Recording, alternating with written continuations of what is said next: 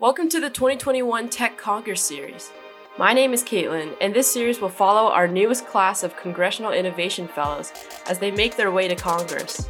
We'll keep in touch with them throughout the year and follow up with them at the end of the fellowship to explore the highs, the lows, the surprises, and the evolution of their experience. A little bit of background Tech Congress was created after our founder, Travis Moore, saw the lack of technical expertise while working as a staffer in Congress. The fellows receive a two week intensive training in politics and policy, and then talk to prospective offices and choose a placement in a congressional office that aligns with their skill set and politics.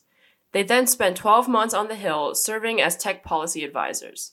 Today we'll be interviewing Hakan Seyalioglu, a 2021 Congressional Innovation Fellow. Hakan has worked at Google as a manager and technical lead. He is the co founder of Thorny Games, a publishing company that explores the intersection of language, culture, and identity through play. Hakan will be working in Senator Ben Ray Lujan's office during his fellowship year. How you doing, Hakan? Doing great. Thanks for having me, Caitlin. Yeah, of course. So I want to start off asking a bit about where you grew up and how did that influence your interest in tech? Absolutely. So my background and where I grew up is a little all over the place. Even before I existed, I guess my mom is American and my dad's Turkish, and so they met in the United States, uh, actually as part of a equestrian program. They were both competitive horse riders, and uh, they met, fell in love, and uh, I was born shortly after. I spent the first two years of my life in the U.S., and then I went to Istanbul, where uh, I spent the next uh, 11 or so years. And this was right when dial up internet was becoming a thing towards the end of my tenure in Istanbul. I remember we got the internet maybe a year before we left. We left in 99. And that was a point where I remember like staying up all night using the little encyclopedia program uh, that came with our computer. You know, we got one of those like how things work. If you remember those those old books with like the woolly mammoth, we got one of the like interactive ones on the computer and it just like changed everything for me. It was such a revelatory experience. And then i came to the united states. I moved to hilton head a kind of a resort town in south carolina which uh, was pretty challenging for an eighth grader you know just to come over quite a large distance from a very different background. And uh, so that was a time where i also felt a lot of isolation coming to south carolina directly from turkey and the internet and being online was really where I was able to find uh, a lot of community uh, and stuff that I was interested in. It's what really helped me establish a connection to the world, find things that I enjoyed and felt passionately about. And I think at that point, I knew that this was going to be a huge part of my generation's legacy to the world, how we develop it out and what we make of this incredible new tool. Yeah, it seems like something in technology and computer science was always a part of your DNA and seemed like something you were really passionate about from the get go. What made you decide on cryptography specifically? I know you got your PhD in cryptography from UCLA. What made you interested in pursuing a PhD in this area particularly? Well, it's interesting actually, because the first thing that I started studying academically, and really this is points to having a good teacher who can really get you passionate about a subject more than anything else, was mathematics instead of computer science. I, when I went to college, I knew I was going to major in math from like the first day. And I changed what I was going to minor in or possibly double major in like seven times. And uh, what really drew me to math though wasn't the applied part. It wasn't like what could actually be built with it. Uh, it was how beautiful it was. I found an incredible amount of attraction in mathematics itself as a concept and how it could help me get this glance into the universe in a way that was deeply meaningful. And cryptography and the theory of communication really brought out that beauty in a more applied setting too. What are the theoretical limitations on what we can communicate with each other? How can we try to hide information and what are the bounds on what we can actually get across securely was really interesting. And I was fortunate enough to have a great teacher uh, in undergraduate as well, who was a cryptographer. And he taught a very challenging class on the subject. And uh, really, I was hooked from that point on. I started publishing and writing papers uh, in crypto back in undergrad, and then really kept on with it uh, all through my grad school career. It's really fascinating. And cryptography is such an relevant and such an interesting field, especially right now. What made you decide to go all the way and pursue a PhD? I know that's pretty common in cryptography, but you know, did you ever consider an academic career or was it you always knew that you wanted to go towards the applicable private sector or policy side of things? Oh, definitely. When I went to graduate school, I was going to be a professor, was the first thing that I thought of.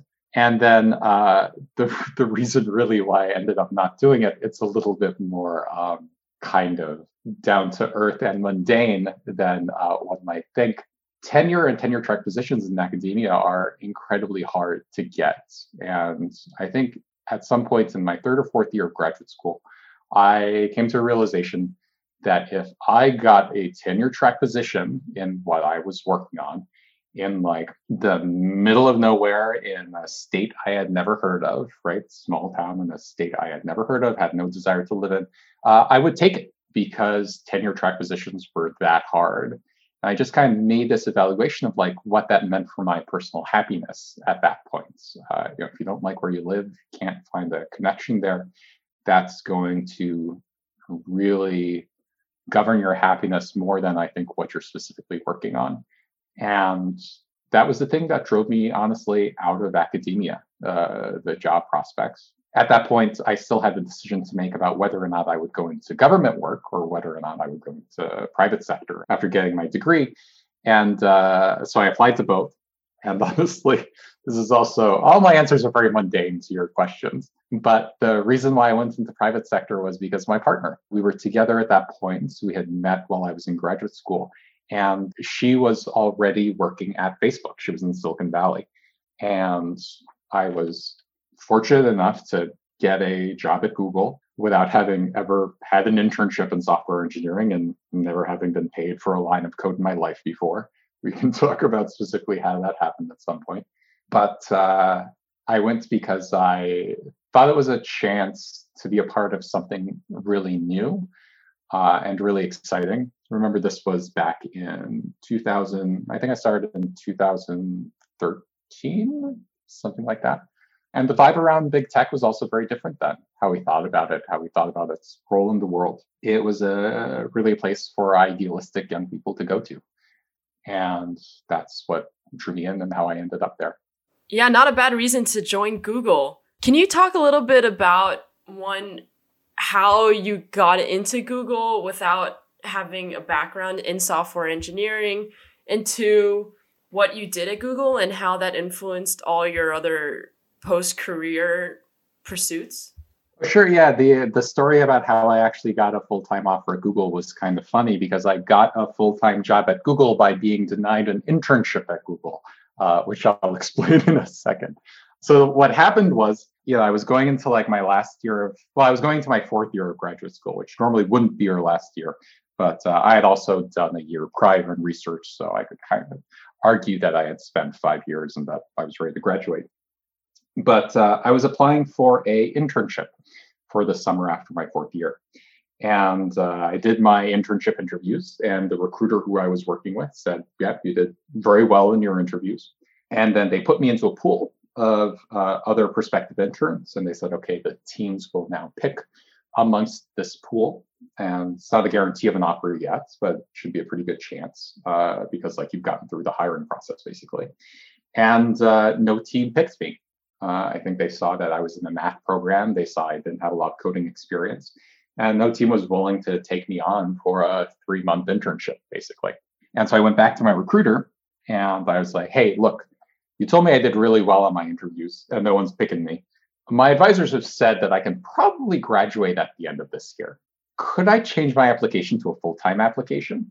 And she said, Sure. Yeah, you did really well in your interviews. So we can count those as kind of your phone interviews. We just would have you come on site to do your on site interviews. And if those go well, uh, we'll take you on. And uh, I said, Cool. And so I uh, flew up. I spent a number of months uh, kind of preparing very diligently for what a Google whiteboard interview would look like.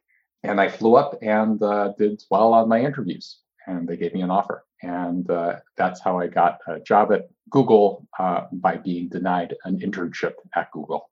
It's such a great story. And I think you know, even for a college student like myself, that's really inspirational to hear because I've been rejected for so many things. A lot of young people have been rejected from many, many things. And, you know, there's always a different opportunity that comes through failure. So I love how that story highlights that. oh, yeah. And to add on to that real quick, yeah. um, that's one thing that I always found myself talking to kids about at career fairs is I think that when you're in college, especially you're you get a lot of exposure to the people who follow the expected path a lot, right? You see the people who get the internships, the internships that lead to the jobs, and so on and so forth a thousand times. But the reality is there's a lot of people who find different ways into places. And uh, you know, whenever I would talk about my story about getting hired without having done an internship, not having a computer science degree, having a math degree, people are always surprised because I would do hiring events for Google. And uh, you know, if there's anything that if there's any uh, young folks, college folks, stuff like that who are listening in, I just really recommend pursuing what you find exciting and that you'll do well at, rather than really trying to optimize significant life choices for uh, advancement because it seems to be the right path. Because a lot of times that can just lead you into positions where you're not happy, where you're doing things because you think you need to be doing them, rather than because you're excited by it. And in the long term, it's not going to be good for you, probably. That's a great segue into the job that you had post Google. I know that you co founded Thorny Games, a gaming company, after you left Google. Can you talk about why you decided to do that and what exactly you worked on while at Thorny Games? Yeah, so Thorny Games is the company that I founded with my partner, Catherine. And I did not have a uh, large decision making process when I decided to make the company. Uh, it kind of happened because uh, the story is me and my partner, we discovered this type of games, these indie role playing games. They're games kind of in the vein of uh, Dungeons and Dragons or other tabletop role playing games. So these are all games that you would play around the table and you're telling a story together but that are not about the topics you'd usually think about when you're thinking about these types of games. You know, in Dungeons and Dragons, you think of like a group of adventurers who have come together and they're going to kill the monsters and take the money and go back to town and you know buy better stuff to kill bigger monsters with. And there's a really rich, vibrant world of games that are exploring more intimate stories, that are exploring more interesting, uh, emotional, and creative places and uh, we were really inspired by these games. And we decided, well, I don't even know if you would say decide, but we had an idea for one. Um, I remember um, my partner presenting me with the idea kind of while we were waiting for an airplane in an airport. Uh, and it was about telling the story of a community through how their language changes over time. And uh, after we had that initial idea, of coming with the first draft for the game was fairly easy. And we took it to a convention and it got a lot of positive reception at that convention. Based on that reception, you know, we kind of joined the community, we got to know folks, and uh, we kickstarted it. So we put up on Kickstarter. We had asked for, I forget how much exactly, but in the single digit thousands, or three thousand or five thousand dollars, I want to say, just enough to like help us print the books. And it raised about one hundred ninety thousand dollars instead. Uh, so it you know got much more popular than we thought it would. And this is while I was still working at Google. And at that point, we had this project that was suddenly became much bigger than we thought it was going to be. And uh, this was also right after the 2016 election, frankly, where I was having a lot of second thoughts about what I was doing on a daily basis. Uh, you know, that idealism that I had first joined tech with started to wane, right? Uh, I think the story got a lot more complicated after 2016. And that's when I decided that I was going to leave. I would later rejoin Google for some amount of time during COVID. Uh, so it's not like I had written off Google completely or like written off big tech completely, but it was a time for me to kind of take a break and make a change. And so I decided to go and work on Thorny Games full time. During that time, uh, we published two games, worked with the Nicaraguan Sign Language Foundation with one of our games, uh, did a number of academic collaborations with uh, universities, developing games for uh, specific types of uh, language recovery. and generally had a, had a really interesting time.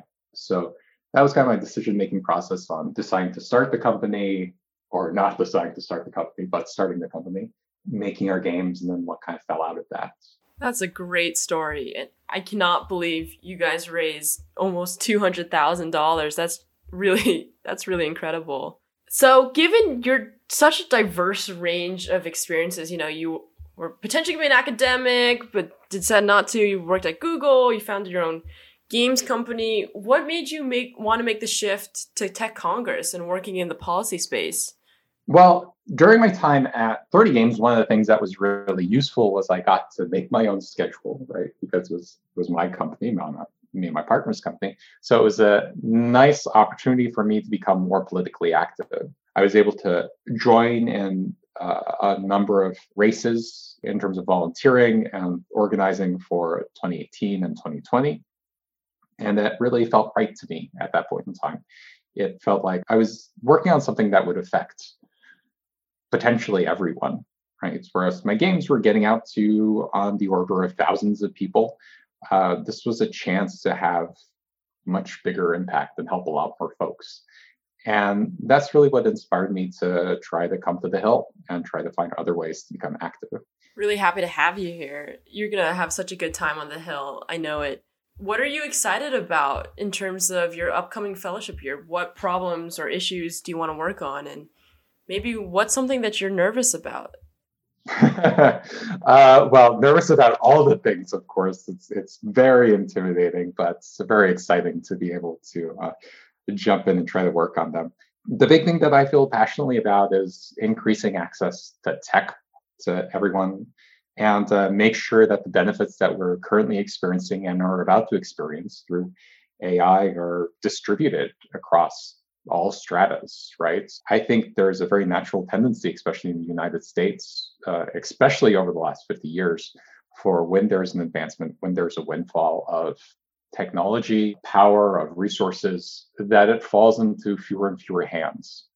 And if we're going to fight that, we need to make sure that we're really fighting it, that we know it's a problem, and that we are going to put concentrated effort into making sure that this tendency is countered in a way that the benefits are spread out to more and more people.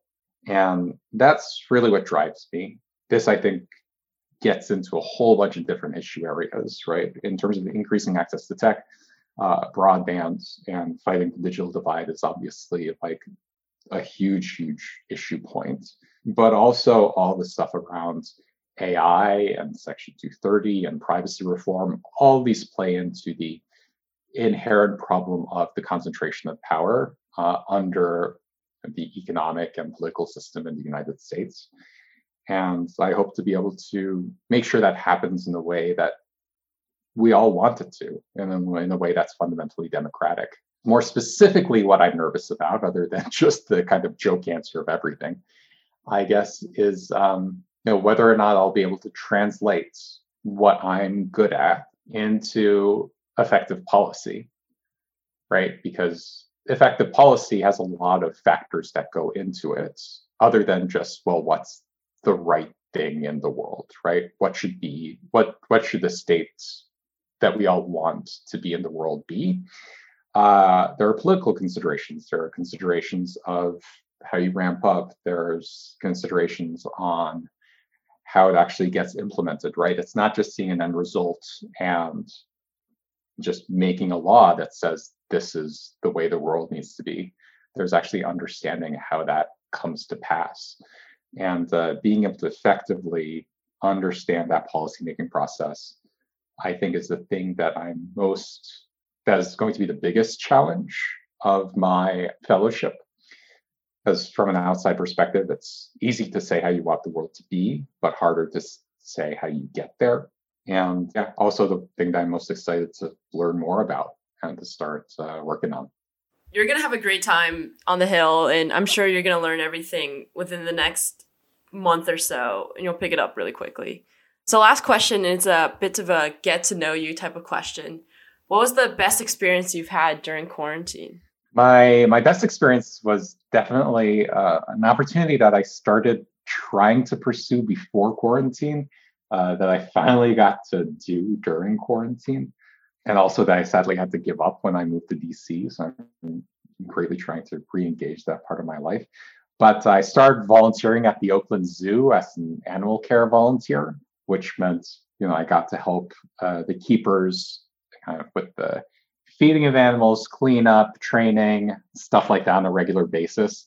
I was doing it once a week in Oakland during quarantine, and I started while the zoo was closed for quarantine. So it was really interesting, like being in the zoo when there weren't any visitors, and then seeing the visitors start coming again. But there, I got to work with the cotton top tamarins, which are probably my favorites, um, the Siamang apes, uh, Malaysian sun bears, emu, wallaroo, couple parrots, uh, and all the flamingos, which I desperately, desperately miss. And I'm really hoping the National Zoo opens up volunteer applications again, which I've emailed them a couple times about by now.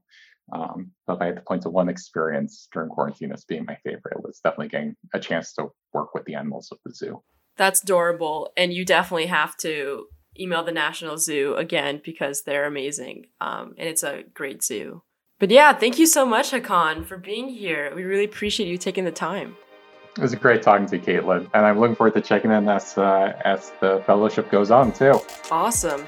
So that's it for now. Follow our Twitter at Congress Fellows to keep up with Hakan's ventures throughout the fellowship. A special thank you to New America's Open Technology Institute, Tech Congress founder Travis Moore, Senior Advisor Brooke Hunter, and the New America production team for their continued support.